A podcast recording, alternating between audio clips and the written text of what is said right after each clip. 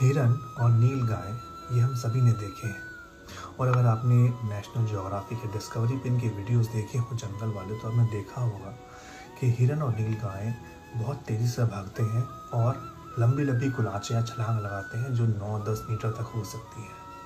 इसके साथ ही साथ ही अपनी जगह पर खड़े खड़े तीन से चार मीटर मीटर ऊपर उछल सकते हैं। इसका मतलब ये है कि जिन बाड़ों में हम इन्हें देखते हैं, चिड़ियाघर में, ये उनसे आराम से बाहर निकल सकते हैं। लेकिन फिर भी नहीं आ पाते या नहीं आते।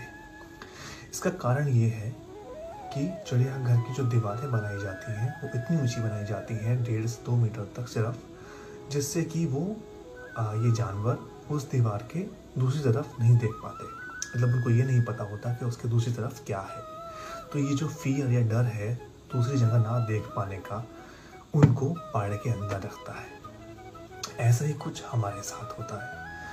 हमें अपने स्टेप्स लेने से पहले एक अश्योरेंस या एक श्योरिटी चाहिए होती है कि हमारा स्टेप सही होगा या नहीं होगा। अगर हमें डाउट होता है तो शायद हम वो स्टेप नहीं लेते। पर एज पेरेंट आपको अपने बच्चों पर ट्रस्ट करना होगा, आपको उन्हें लेट गो करना होगा, आपको उन्हें घर से बाहर निकालना होगा।